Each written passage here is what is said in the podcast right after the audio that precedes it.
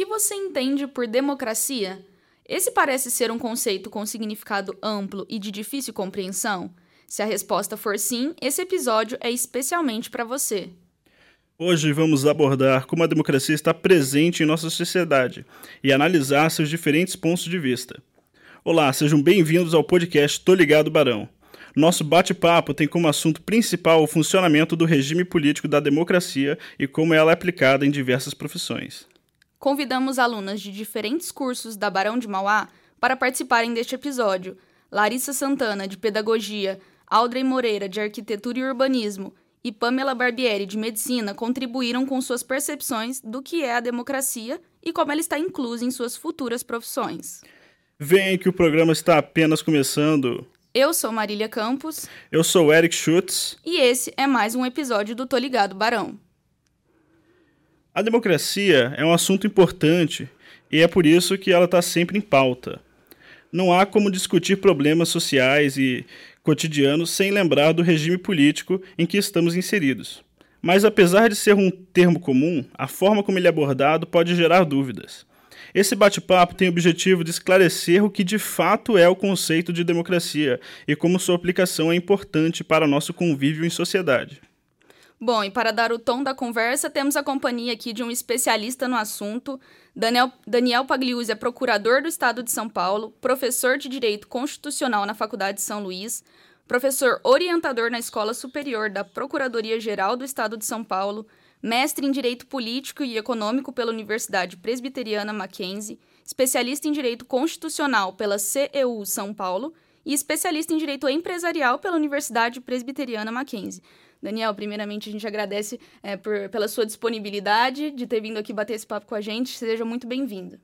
Eu que agradeço o convite, eu que agradeço estar aqui, é, poder estar aqui presente e discutir tema tão importante para a nossa ainda jovem democracia, né, de apenas fazemos aqui esse ano 35 anos no dia 5 de outubro de 1980, de 1900, desde 5 de outubro de 1988, né, 5 de outubro de 2023, completaremos 35 anos de democracia, ainda jovem ainda. Para entrarmos nesse assunto e contextualizarmos, podemos considerar que a nossa democracia está em perigo? Podemos, na minha opinião, né, há quem discorde, mas na minha opinião a nossa democracia passou por um problema seríssimo. Estamos ainda no, no, é, no enfrentamento das consequências aí gerada, em especial do dia 8 de janeiro né, desse ano. É, e, a, e vamos ver qual, quais serão os desdobramentos é, desses atos, né, para verificar se realmente a nossa democracia é, irá se manter sólida. Por enquanto, ela tem se mostrado, as instituições, em certa medida, é, demonstram que vem, vem funcionando. É, mas esse é um, é um movimento é, internacional, um movimento de desgaste da democracia, não é um movimento só aqui do Brasil, né? A gente verifica esse desgaste da democracia no âmbito internacional. É, essa semana mesmo teve a, a, eleição na Turquia em que um, uh, um candidato, o presidente lá, o Erdogan, ele já é considerado uh, um proto-ditador, né? E ele foi reeleito por dentro da democracia, quer dizer, é, é, é minar a democracia dentro, do, dentro, da sua, dentro dos seus limites. Então, a comunidade internacional considera o presidente da Turquia já um proto-ditador e mesmo assim ele foi, ele na verdade não foi reeleito, né? Ele pegou em primeiro lugar na, no primeiro turno das eleições e ele vai para o segundo turno agora. Então, o que demonstra que a democracia, de fato, é, um, é algo ainda sempre em construção, em evolução e que a todo momento precisamos estar atentos para defendê-la. É isso, e nós, nós, o, o nosso papo também está muito focado em como a democracia é, age em cada uma das profissões, como ela é aplicada. É, nós, como estudantes de jornalismo, a gente, claro, também quer trazer um pouco desse papo para a nossa área, porque o, o, jornalista ele tem esse papel de colocar em prática também a democracia, de ser um profissional que, que sempre, sempre rege por isso. E, e o, o jornalismo passa também por um momento de, de muita violência, é uma profissão que tem sido realmente difícil de, de, de se atuar. É, até tem, tem afastado também muitos profissionais do mercado por, por esse medo de, de exercer a própria profissão. Você acredita que essa, esse alto número de, de, de casos de violência contra jornalistas seja um indicativo dessa, dessa de como a nossa democracia está em risco realmente? Sim. É, a, a, imprensa profissional ela é um dos sustentáculos da democracia, é um dos elementos de sustentação da democracia. É a imprensa livre, logicamente, é a imprensa profissional. É, a internet ela tem um lado muito positivo de democratizar o, a, o acesso à informação, os meios de comunicação, mas ela tem um efeito deletério de dar voz a, a, todo tipo de voz, né? inclusive vozes que querem destruir a democracia. E esse é um dos males dela. Né? É, esse é um dos problemas que ainda ela não consegue corrigir. E os jornalistas, ele acabam ficando nesse fogo cruzado de fake news, de pessoas que querem é, minar é, a democracia com informações falsas, com informações desencontradas, é, minando a credibilidade dos próprios profissionais de imprensa, o que acaba deteriorando ali a, a, a um Estado democrático por dentro, né? É, e tendo em vista então esse cenário, qual a importância da persistência do jornalista em continuar promovendo a democracia através do seu trabalho?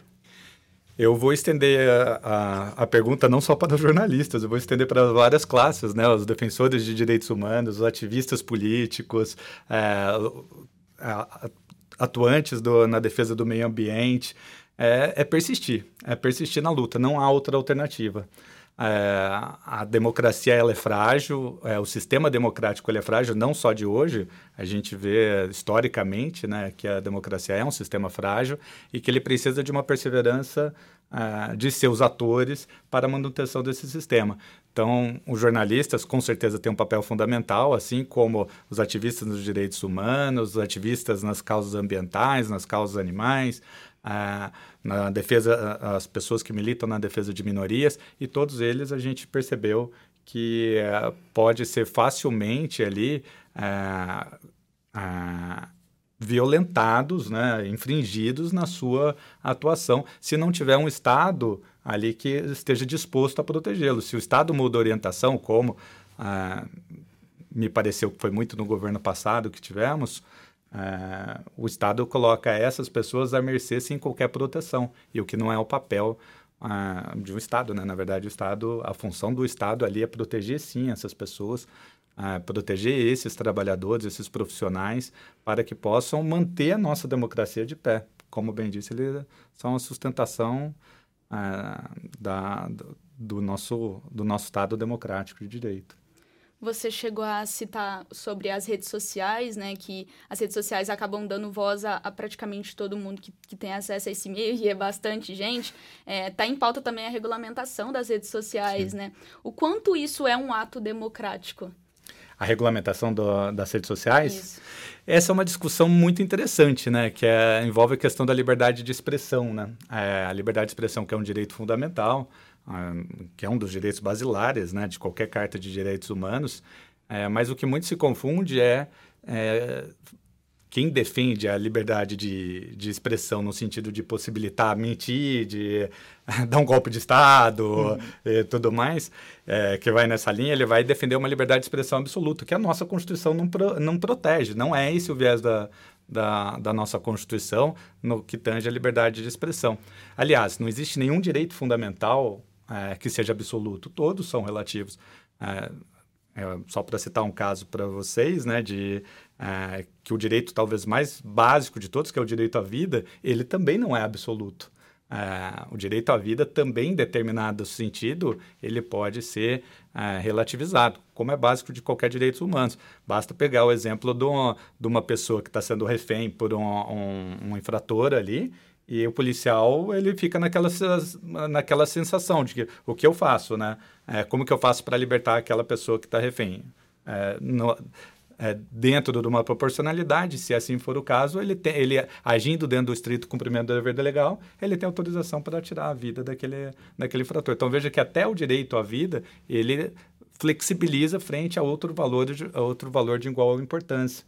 É, não, no mesmo caso, só pegando um outro direito à vida, né? Quando uma esposa tá, quando uma mulher está grávida, é, se ela, se a gravidez coloca em risco a vida da mulher, o nosso Código Penal autoriza que se tire a vida do, do, do feto para que salve a vida da mulher. E recentemente o Supremo ainda já decidiu, o Supremo Tribunal Federal, que no caso do feto anencéfalo, também ele pode é, o médico pode ali, né, é, tirar a vida do feto para preservar a mulher, o corpo da mulher, para preservar a liberdade da mulher e não passar pelaquela angústia de ter um filho que não tem, não teria condição de sobrevida.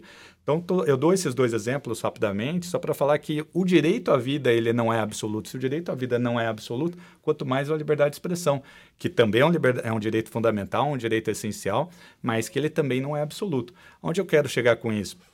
Que é no, no, no nosso ordenamento jurídico, ele é, já analisa proibições à liberdade de expressão conforme o conteúdo.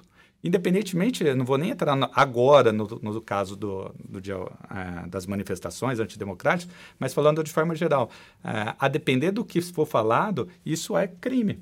É, se você xingar uma pessoa, chamar ela de ladrão, de corrupto, de assassino, se você não tiver prova que ela cometeu os crimes, está cometendo crime de calúnia é, difamação, injúria, se você ofender alguém por conta da sua condição é, de cor de pele, você está cometendo um crime de racismo. Então, vejam, são situações é, que não são protegidas pela liberdade de expressão, que já são consideradas crimes atualmente.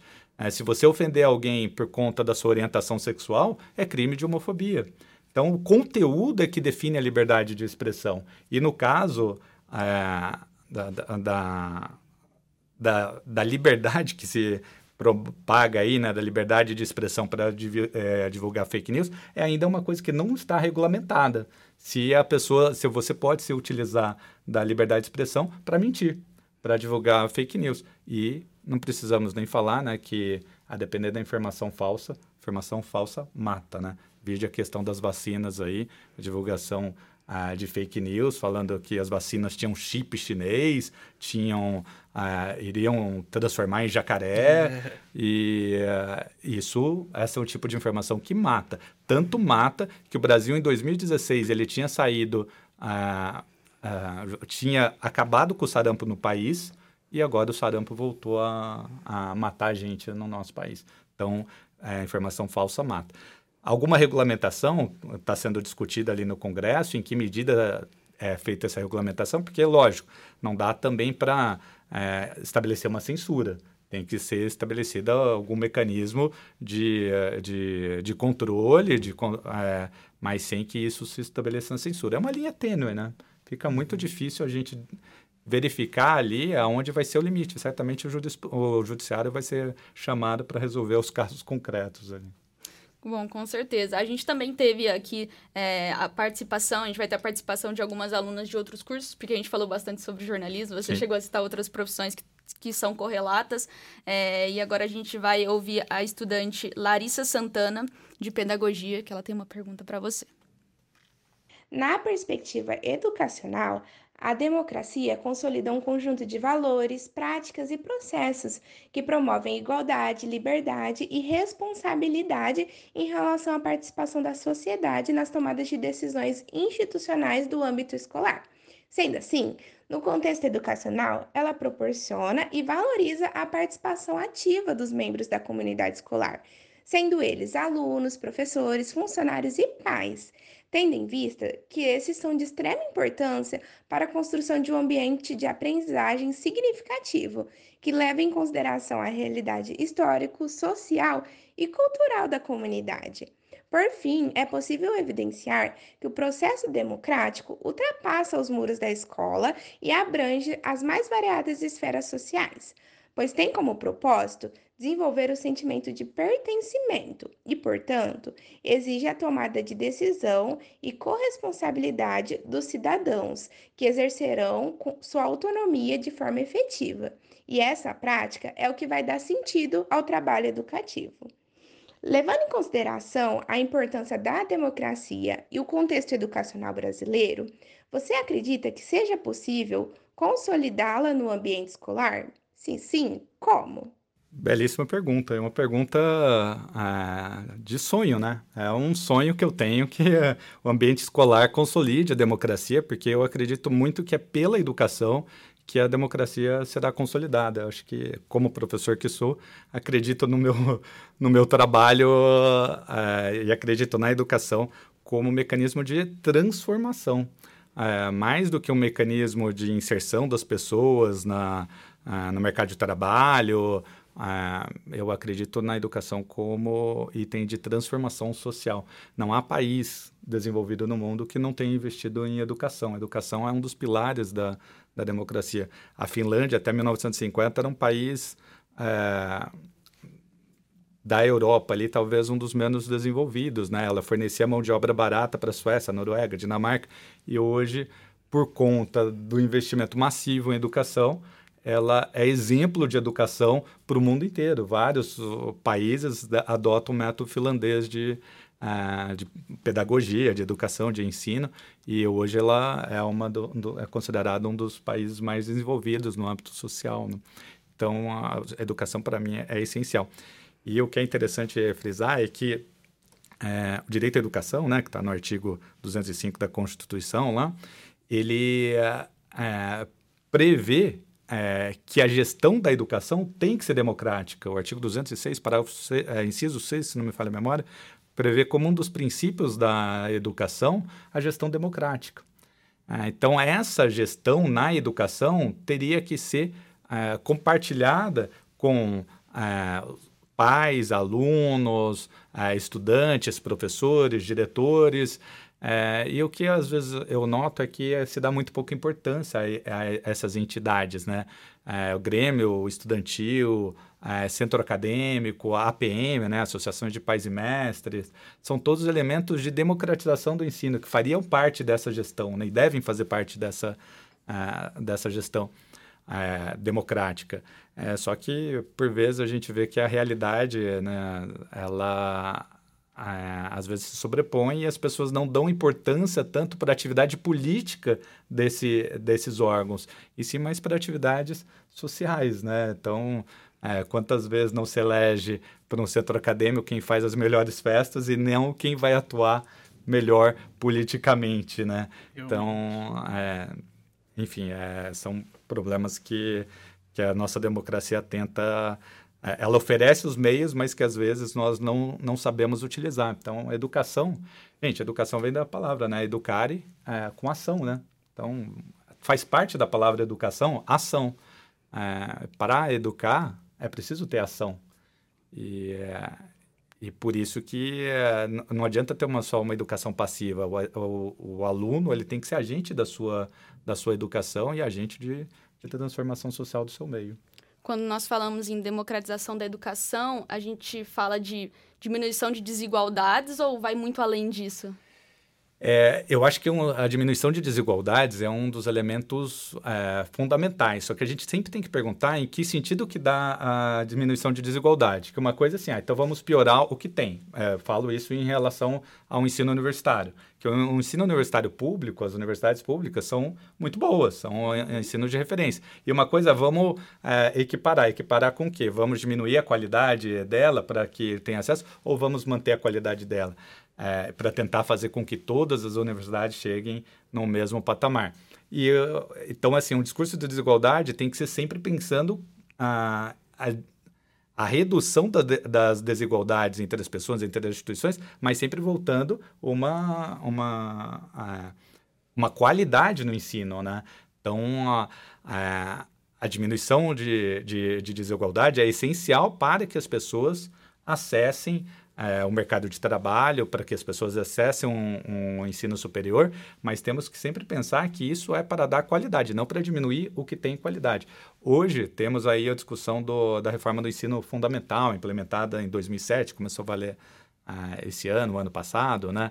Ah, e, e, é um assunto que tem que ser discutido por todos os alunos, ah, tanto os que já estão na faculdade, quanto os que é, estão ali estudando e às vezes sofrendo, né? Eu vi é, algumas declarações ali de gente que teve redução de carga horária de aula de português e matemática. Como se espera que esse aluno da escola pública alcance a mesma qualidade de alunos que com um potencial econômico maior estudam em escolas privadas. Então, isso, na verdade, a gente está é, é, criando um abismo de desigualdade entre as pessoas. Então, nesse sentido, a gente está indo contrário à desigualdade. Então, a ideia é, sim, é, trazer esses alunos da escola pública o mais próximo possível da qualidade hoje que tem é, várias das escolas privadas, né? Para que possam ali, é, não só a questão de, de, pessoal do aluno poder ingressar numa escola pública, mas que é, esse modelo, com o tempo, vá gerando transformação no próprio meio da pessoa que estuda em escola pública e, com isso, mudando aquele meio e, de uma forma geral, o próprio, próprio país. Excelente debate sobre educação. Sim. E agora vamos ouvir a aluna Audrey Moreira, de Arquitetura e Urbanismo. Olá, eu sou a Audrey, aluna do terceiro ano de Arquitetura e Urbanismo da Barão de Mauá. Para começar falando do conceito de democracia no meu curso, eu ressalto que o ato de projetar de um arquiteto urbanista é extremamente democrático, a pensar inicialmente pela questão da identidade cultural, visto que a arquitetura é um instrumento físico de propagação desses valores e dessa memória para as nossas gerações futuras, para que ela conheça e preserve todos esses elementos tão importantes na nossa sociedade. Além disso, partindo para o âmbito da inclusão social, um arquiteto, quando ele pensa na acessibilidade do seu projeto através de rampas, ele garante o pilar básico da democracia que está na Constituição, exercer deveres e garantir direitos. O arquiteto vai garantir o direito de que o indivíduo se sinta bem, ele se sinta acolhido pela arquitetura e tenha suas necessidades atendidas. E passando para o conceito histórico, a arquitetura sempre esteve presente, desde as primeiras ideias de democracia lá na Grécia Antiga, em que os gregos utilizavam de arquitetura né, como palco para as discussões da vida pública. A Ágora, o Partenon, todos os edifícios públicos arquitetônicos essenciais nessa discussão.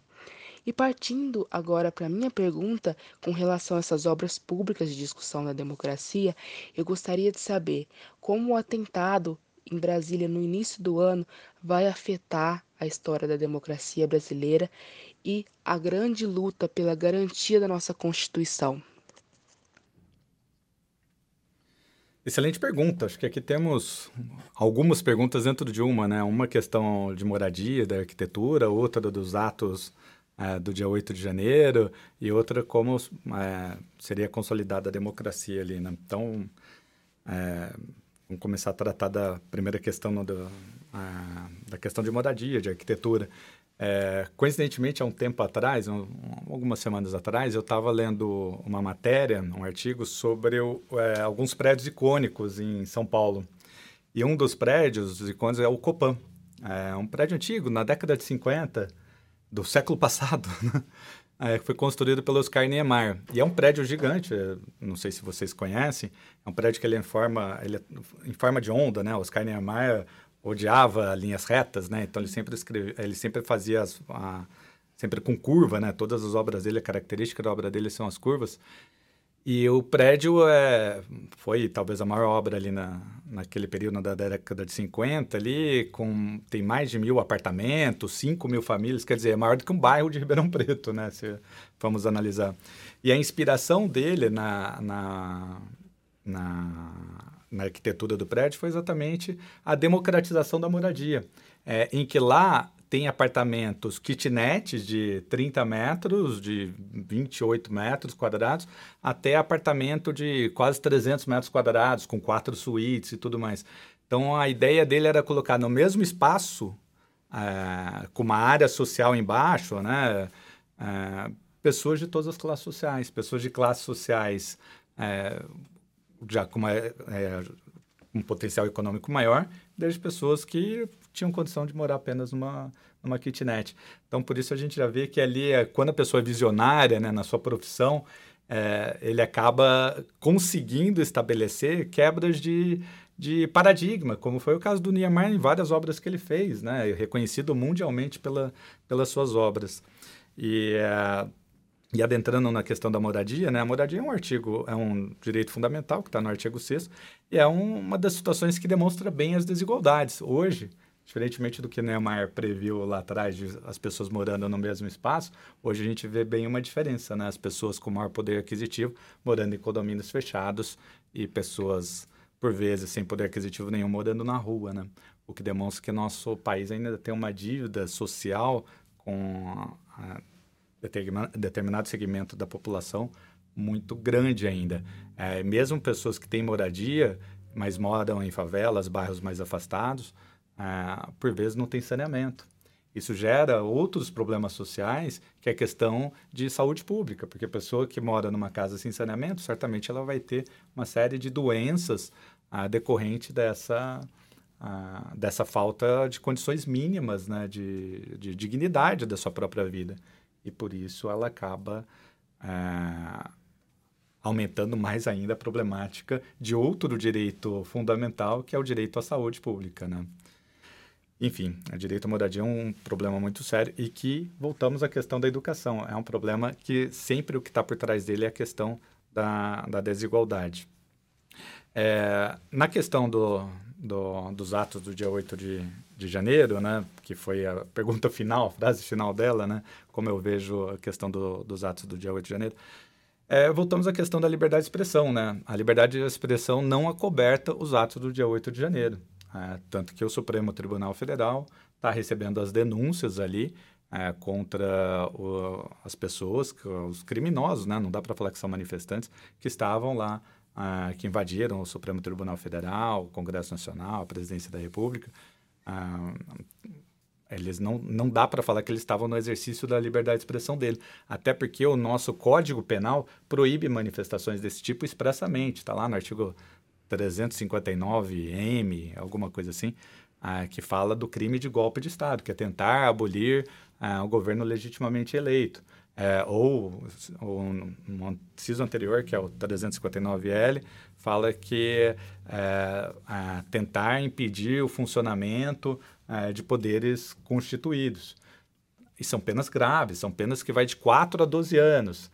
Isso ainda, é, ainda é somado a esse tipo de pena a associação criminosa, porque as pessoas que estavam lá não estavam sozinhas, ela estava com uma multidão. Então, a, isso, o direito jun, é, coloca como agravante a questão da associação criminosa, que já dá mais uma pena de um a três anos. É, e quem cometeu o dano é, vai, vai ser responsabilizado pelo dano ao patrimônio público, que aí tem mais uma, uma peninha ali do artigo 160 alguma coisa.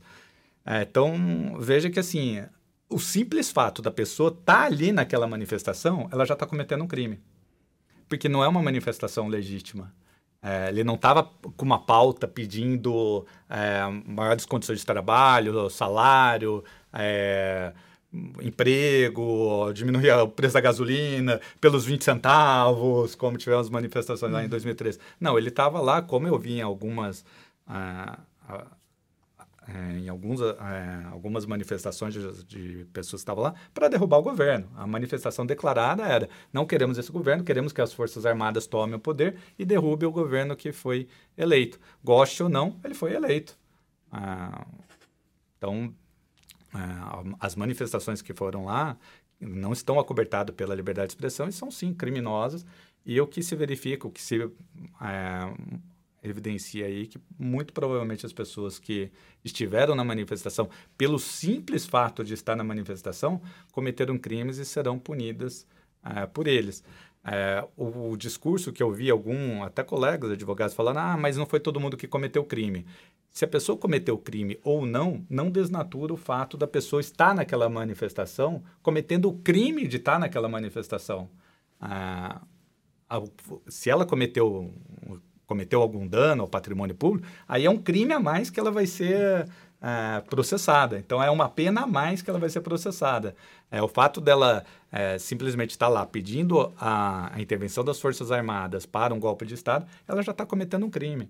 É, infelizmente, talvez muitos estivessem lá sem essa consciência, mas aí a gente volta na questão, né? Que hoje a liberdade, a, o, falso uh, discurso da liberdade de expressão faz com que a pessoa não tenha essa noção de, da realidade, que às vezes o, o que ela está falando é crime. Uh, e não dá para, às vezes, diminuir, né?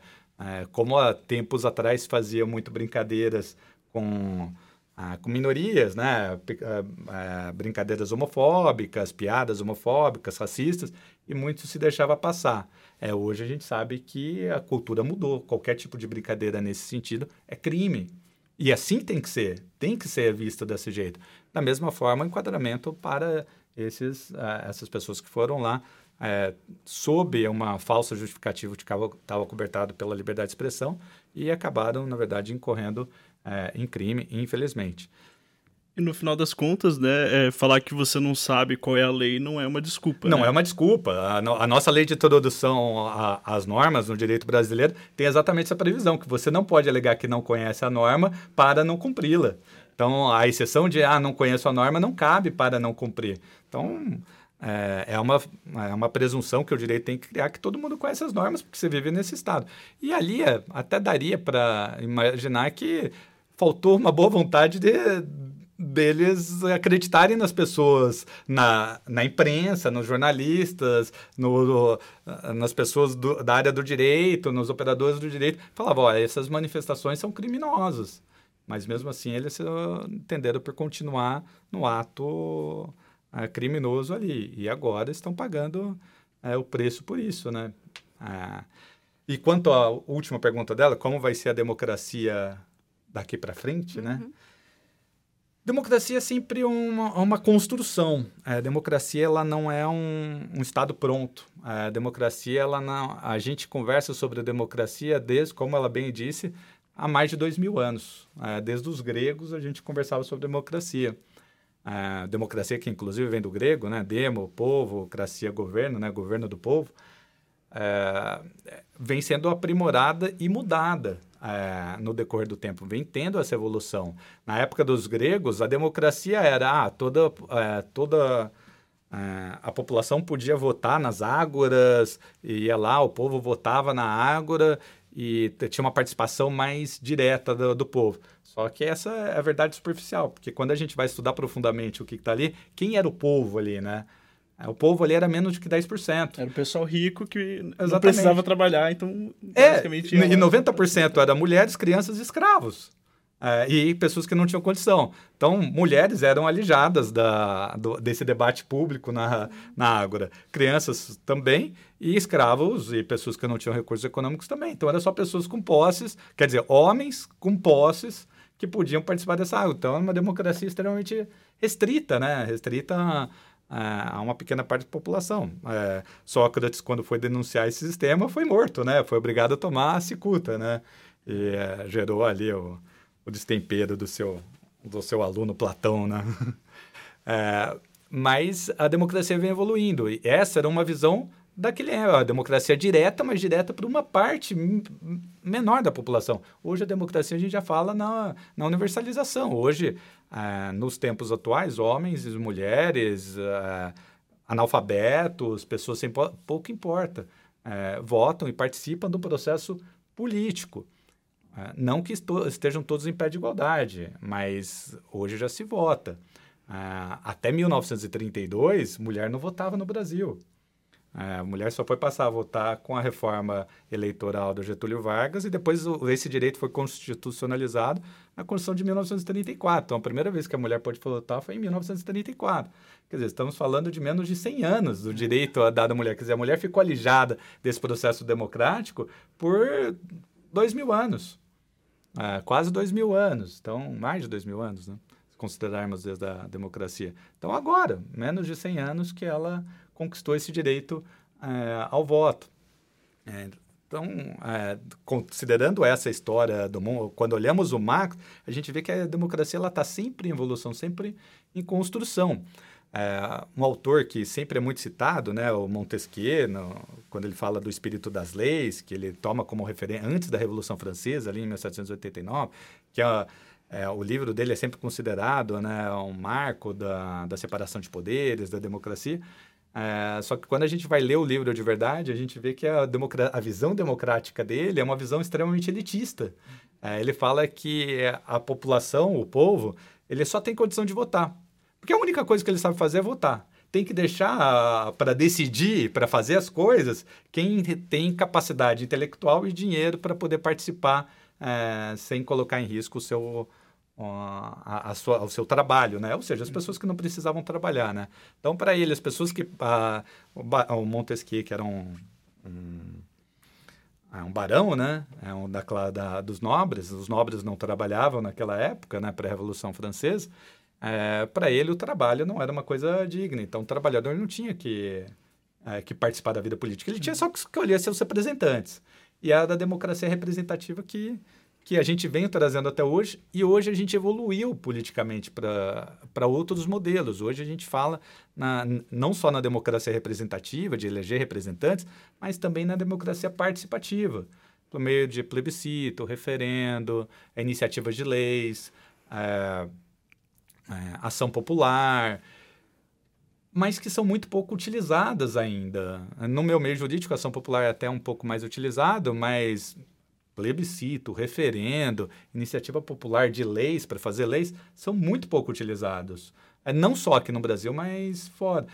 E o discurso que tem elitista ainda, ao meu ver, é, é da dificuldade de se implementar esses, esses mecanismos. Gente, hoje com tecnologia, é, já era possível imaginar formas de, de votação eletrônica, é, enfim, já teria algum mecanismo de, de possibilitar maior participação política. Na verdade, o que falta aí é, é uma... Interesse, né? Interesse. É falta de vontade política dos governantes para que a democracia seja aprofundada, para que a democracia seja verdadeiramente implementada. E exercer a democracia é tão importante, né? A gente está debatendo sobre isso e mesmo assim, é mais de 32 milhões de brasileiros deixaram de votar no segundo turno nas últimas eleições. Isso é, isso é preocupante, né? Preocupante. É, é um número grande de pessoas que, que deixaram de, de votar. É, mas que mesmo assim você vê que é, as pessoas, a grande maioria das pessoas que podiam votar foram lá na, nas urnas e, e votaram. É, o que me mostra, eu pelo menos tento ser otimista, né? Eu tenho uma visão, às vezes, poliana, né? De querer sempre ver o lado bom das coisas, né? É um número grande de pessoas que não foram votar, mas eu sempre olho e falo assim, nossa, mas teve um número maior de pessoas que saíram de suas casas e foram lá votar. Quer dizer, tivemos quase 120 milhões de pessoas se posicionando. É, quase 120 milhões. É um número, assim, é, muito grande de pessoas que falaram, ó, oh, eu quero esse, eu quero aquele. Ou votaram num porque não quer o outro, é, ou votaram no outro porque não quero um. Tudo bem, mas é da democracia. Em algum momento você tem que escolher. É, só que hoje, uma visão de, de, de, democracia, que, é, que acho que vale a pena frisar, que é o que um cientista político italiano, falecido em 2007, Norberto Bobbio, para mim, o maior cientista político do século passado, ele já dizia que a, a democracia não dá para ver, ver só no âmbito político, de votar, de tomar decisões pelo Estado. E aí a gente vai tratar de todos esses temas de educação, moradia, que é a questão da democracia social. Não é só uma democracia política, é uma democracia e aí a grande evolução, né, é a democracia social, é a participação da população nas questões sociais do seu dia a dia. É a democracia, voltando na questão da, da educação, na pergunta passada, é a participação da, dos, dos comitês, dos colegiados, da associação de pais e mestres, da, uh, dos grêmios, dos centros, uh, uh, participando das decisões da gestão da escola, participando de gestões, de questões de saúde, participando de questões é, envolvendo é, melhoramentos no bairro da, onde a pessoa mora, é, promovendo alimentação para pessoas carentes, promovendo até atividades de, de, de caridade, de é, visando, lógico, bem comum. Então, são atividades hoje que a gente é, fala que a democracia ela está em evolução, ela não parou no tempo, ela vem evoluindo e hoje mais ainda estamos ainda nesse, nessa visão de democracia é, é, social, é, trazendo não só para os órgãos do Estado, mas também para o meio que nós, que nós vivemos. E se me permite uma última colocação sobre esse tema, é, só para fechar aqui a questão da, da, da democracia, é, a democracia, desde Rousseau, era vista como o governo da maioria, né? É, a maioria decidia, né? Então, Rousseau, inclusive, falava que aqueles que eram contrários a determinadas posições, eles tinham que se submeter à vontade da maioria. Hoje, não. Hoje, a visão de democracia no mundo moderno, ela é, sim, ainda, as decisões são tomadas pela maioria, mas desde que a maioria não elimine a minoria é, desde que a minoria possa um dia, e tenha condições a isso, a se tornar a maioria, a se tornar governo. Então, a democracia hoje é uma democracia, sim, de ainda decisões da maioria, mas de proteção de direitos fundamentais e direitos das minorias, para que as minorias possam ali, inclusive, um dia se tornar maioria. E agora a última participação da aluna Pamela Barbieri, de Medicina. Vamos ouvir a pergunta dela. Oi, meu nome é Pamela Barbieri, eu tenho 23 anos e eu sou aluna do quinto ano de Medicina na Barão de Mauá. Discutindo com meu professor de Medicina de Família, Marcelo Dutra, a gente chegou à conclusão que a democracia na medicina é um conceito muito importante no que se refere à participação dos pacientes na tomada de decisão sobre sua própria saúde. Isso envolve a promoção de autonomia do paciente e o respeito pela sua capacidade de tomar decisões informadas sobre os cuidados de saúde que deseja receber. A democracia na medicina também envolve a colaboração entre médicos e pacientes onde o médico atua como um parceiro do paciente, ajudando a entender suas opções de tratamento, risco, benefício e a tomada de decisões que sejam consistentes seus, com seus valores e preferências. Além disso, a democracia na medicina pode se estender ao nível macro, onde a participação do público e dos pacientes na política de saúde e na governança do sistema de saúde, permitindo que suas vozes sejam ouvidas e consideradas na tomada de decisões que afetam suas vidas e bem-estar. Na sua opinião, qual a maior dificuldade para a participação social na saúde? Excelente pergunta. É, a saúde é talvez a, o elemento básico de que todas as pessoas precisam, né? É, sem saúde você não consegue fazer nada, né? É, e a forma de dar direito à saúde para a população é uma forma de você democratizar o acesso ao próprio Estado, né? É, eu só tenho alguma dúvida na, é, em relação na questão de compartilhamento de, de decisões de pessoas leigas, não letradas na, na, nas ciências médicas, de, para decisão de políticas públicas na área de saúde, né? Então, é, eu acho que, lógico, a democracia tem que estar tá pre, é, prevalecente aí no sentido de participação, é, de acesso da população ao, sistema público de saúde, é, a um sistema de saúde, né? Mas na tomada de decisão, é, não decisões individuais, não aquela que o médico oferece para ele, olha, é, o seu caso é esse, tem esse, esse tratamento e você decide. Não é nesse sentido, mas é na decisão de políticas públicas. É, porque são decisões técnicas, né? Decisões médicas uh, são assuntos médicos, são assuntos técnicos. Senão, se você colocar pessoas que não têm conhecimento de, de assuntos médicos, ele certamente não está preparado para é, para ali decidir. E democracia tem como pressuposto informação, conhecimento. Se você não tem conhecimento, não tem informação, você não vai poder bem decidir, não vai poder bem exercer a sua participação para o atendimento do bem comum, né, o bem de todos. É, cito aqui só, eu já falei até da questão da vacina, né? Eu fico imaginando se fosse aberto para a população decidir se quisesse vacinar ou não. Isso não é uma política individual. Isso é uma política coletiva. Pouco importa o interesse da pessoa é, se ela quer ou não se vacinar. É, muito se discutiu ali, né? A vacinação não pode ser obrigatória. A vacinação, ela deve ser obrigatória. A vacinação sempre foi obrigatória no nosso país, desde que nós estabelecemos um mecanismo de, de vacinação, desde a Constituição de 88. A, a vacinação sempre foi obrigatória. Não, eu não sei porque é, começaram a surgir questões, em especial no governo passado, é, de coisas que já estavam sedimentadas, né? A vacinação no Brasil sempre foi. Quem tem filho sabe que para matricular uma criança na escola, você tem que apresentar carteirinha de vacinação. Se você não apresentar carteirinha de vacinação, a escola pode denunciar os pais, inclusive, para o conselho tutelar. E, é. e, a partir disso a gente já teve até os problemas que nem você falou, a questão do sarampo, né? Que a gente Exatamente. tinha acabado com isso. Então mas... não é uma decisão individual. Então, nessa questão de quest... decisões técnicas, não me parece que assim, ah, vamos fazer um grande plebiscito no país e uh, para que toda a população vote. Porque é, são valores que estão em conflitos, né? A questão da a democracia não é o um único valor no Estado. Proteção à saúde pública também é outro valor. E se esses princípios se chocam, a gente tem que fazer o que a gente no direito chama de ponderação de interesse. Qual que é o interesse que prevalece? É, a participação da população na tomada de decisão de assuntos técnicos ou é, a proteção da saúde pública? No caso, me parece, ali de vacinação, proteção à saúde pública. Eu não tenho dúvidas disso, que a proteção da saúde pública é maior do que o interesse. Ah, vamos abrir para todo mundo. Vamos fazer um grande plebiscito para ver se a vacinação é, vai ser obrigatória ou não. Não, a vacinação é obrigatória, sempre foi. No Brasil, se for viajar para regiões de febre amarela, é, você tem que. É obrigado a vacinar, senão você não embarca.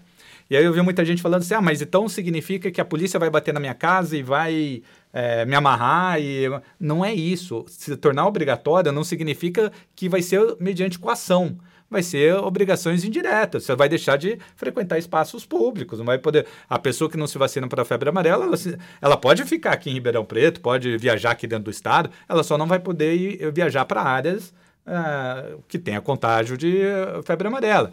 É, crianças, ah, se eu não vacinar crianças, ninguém vai te coagir a, a, vacinar seus filhos, não vai pegar seus filhos à força, nada disso. Mas simplesmente você vai ter problemas com o conselho tutelar. O conselho tutelar vai bater na sua casa e você corre o risco ali até de um, ter um processo de perda de guarda por não estar tá cumprindo com suas é, obrigações de pai. Vai ter até problema de encontrar um, um, lugar que você possa botar essa criança na escola, né? Exatamente. As que nem você falou, pedem isso. Exatamente. Então, a mesma coisa a vacina da Covid. Se você não é, vacinar a Covid, é, tem meios de equação indireta, né? Meio de torná-la é, obrigatória para você de forma indireta. Simplesmente te impedir de frequentar locais públicos, num estádio de futebol, não aí é, em shoppings, não, não frequentar é, lugares públicos, né? Até que a pandemia, e agora é, de fato ela amenizou, né? Mas no auge ali, é, de fato foi uma necessidade e que era obrigatória. Então, nessa questão, a gente tem que sempre verificar é, se há conflito entre princípios. Isso é muito comum é, princípio entre liberdade e igualdade. Esses são dois princípios que, que chocam, inclusive, são dois princípios que dão dois princípios básicos, que é, faz parte do lema da Revolução Francesa, né? Liberté, igualité, fraternité, é, e que por vezes se chocam. E tanto que esses princípios dão a diretrizes da, da noção política da pessoa. A liberdade mais para a direita, né? a liberdade econômica mais para a direita, e é uma igualdade mais para a esquerda. Então, a direita, não preciso nem falar o tanto que a direita e esquerda se choca, né? E a mesma coisa, a questão de democracia, por vezes, ela vai se chocar com direito de minoria. É, não adianta nada falar democracia para que a maioria da população def é, defenda a volta... É, o fim da democracia. O fim da democracia.